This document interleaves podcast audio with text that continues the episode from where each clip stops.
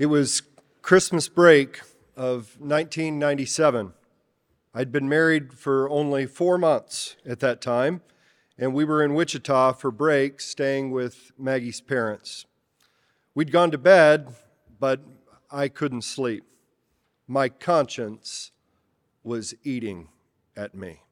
I was under deep conviction. I was a Christian, but I wasn't following Jesus very closely. I hadn't rejected the Lord outright, but I wasn't really living for Him either. My profession of faith and my life of faith didn't line up. I'd been under this burden for a number of months, tied up in knots. I wasn't spending time with the Lord. I had too much guilt. I wasn't serving the Lord because I didn't feel worthy. Thankfully, I had good friends who'd been speaking the truth to me in love, as fellow Christians are to do, and they told me that it was appropriate that I had a guilty conscience.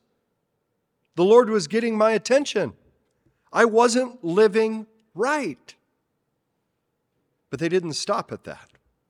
They also told me that I needed to turn to Jesus, repent of my sins, and receive the forgiveness that is found in Jesus Christ. They said if we confess our sins, He is faithful and just to forgive us our sins and to cleanse us from all unrighteousness. So at a very early hour in the morning of that Christmas break, I remember it vividly, sitting on a burgundy recliner in my in-laws' living room, I took their counsel. I turned yet again to Jesus. I received His grace, and my conscience was cleansed. I had no delusion to think that I was perfect, but I knew that Jesus was. And He offered His life as a substitute for my sinful life. And so I stood up, so to speak, and I followed Him.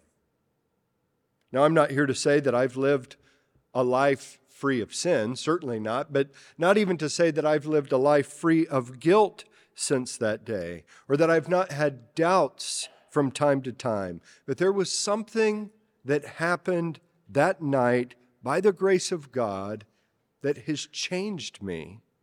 Now, when I sin, which I still do very regularly, I turn toward Jesus, not away from Him. I don't sit in my sin and sulk forever. I draw near to the Lord, receive His mercy, and then get back at serving Him. And that's the pattern of the Christian life. Have you ever been debilitated like this for days, weeks, months on end with a guilty conscience? Maybe some of you are here this morning that find yourself in that very place, tied up in knots, debilitated from even spending time with the Lord, and hamstrung from serving Him.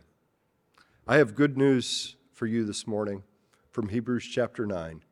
Christ's blood cleans our conscience, and it also clears up the way for us to serve God. Let me say that again. Christ's blood cleans our conscience, and it clears the way for us to serve God. How does Christ's blood clean our conscience? Hebrews 9 shows us, as we've been seeing throughout Hebrews, by way of contrast, a contrast with the old covenant and the new covenant. In verse 9, he says that the sacrifices of the old covenant cannot perfect the conscience. In verse 13, he says that the blood of goats and bulls, they purify the flesh. And then in verse 14, we read, the blood of Christ will purify our conscience. The point he's making, if I can put it very simply, is that the old covenant only dealt with the external, whereas the new covenant dealt with the internal. The old only at a surface level, the new gets below the surface and into our hearts. We see this contrast between the external and the internal in two ways. The first has to do with the sacrifice itself that is offered. The second has to do with what that sacrifice accomplishes. So let me explain what I mean, speaking first of the sacrifice itself. In the old covenant, the animals sacrificed, they had to be without blemish. They couldn't have any physical defects. None whatsoever. They had to be thoroughly inspected. They had to be healthy. They certainly couldn't have any broken limbs or any missing limbs. They had to be perfect, externally perfect. But in the new covenant, the blood of Christ that he offered himself without blemish to God. But this doesn't mean that Jesus didn't have any physical defects. It means that he didn't have any moral defects. It doesn't mean that he was a physical specimen of perfection. It means that internally, all the way through, he was perfect. He didn't offer a sacrifice of bulls and goats. He offered his own life.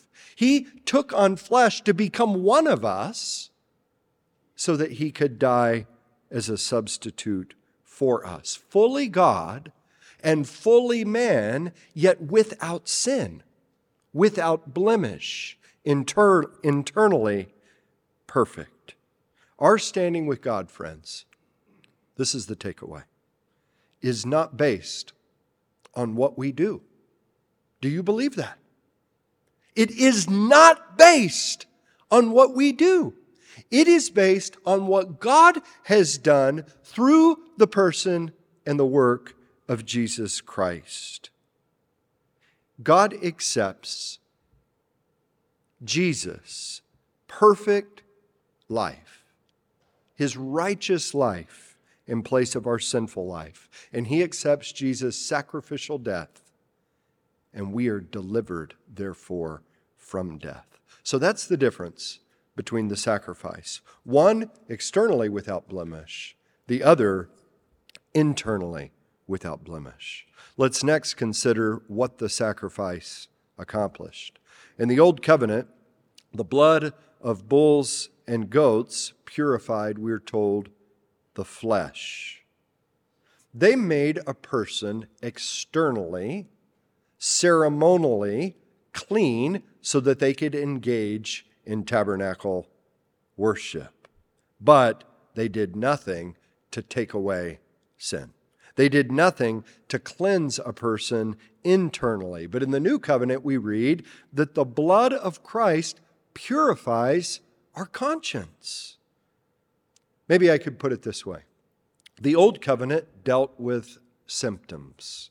The new deals with the disease. The old was a Band-Aid laid over our sins. Maybe even we could go further and say it was stitches. It did something to stitch up our wounds. But the new covenant is a cure for the disease, for the cancer of our heart. Now, does that mean that if we are Christians, that we won't continue to sin? No. Paul tells us that until Christ returns or he calls us home, we will still battle the flesh. We are indwelt with the Spirit, but we still battle the flesh. But the cancer of our sin, it has been cured. once and for all. We are clean. The blood of Christ cleanses our conscience. But that's not all. There's a purpose behind all of this. The blood of Christ cleanses our conscience and also clears the way for us to serve Christ. Look at that last clause in verse 14. The blood of Christ purifies our conscience from dead works to serve the living God. I think you all understand experientially what I say when I say a guilty conscience weighs you down. It ties you up. It debilitates you from serving God. And how often does it keep us from coming in to God's presence? I can't spend time with God. I'm too dirty. I'm too messed up. That shows us that we don't understand the gospel in that moment. But when our guilty conscience has been cleansed, it unties the knots. It frees us up to serve God. And not only to serve Him, but to draw near to Him. This entire section of Hebrews, chapter 9 and the first parts of chapter 10, are pushing us towards Hebrews 10, verses 19 and following.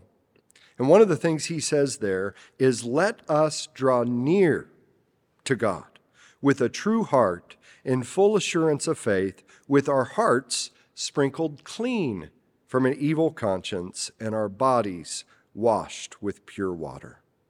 This is what I want you to take away today. When you sin, you don't have to turn and run from God. You don't have to hide from Him. You can turn toward Him and find security and hide in Him. And you can do that with confidence because the blood of Jesus has given you access to God. Remember what Jordan said yesterday? In the old, access was limited. In the new, all of us, not just priests, not just clergy, all of us have full access to the throne of grace. So repent of your sins. Confess your sins, as we do here, but also receive the pardon that we speak of here. Look to Jesus, who made an end of all of your sin, and you can go to God with a clear conscience. Serve Him with a clean conscience, not because of what you have done, but because of what He has done. Don't sit in that chair I was sitting in 1997. Stand up, draw near, and serve God without fear. Let's pray. Father, help us to believe what is true, that if we are in Christ, we have been made new. You have cleansed our conscience. Help us to then rest in that truth, to draw near to You and to serve You. We ask in Jesus' name. Amen.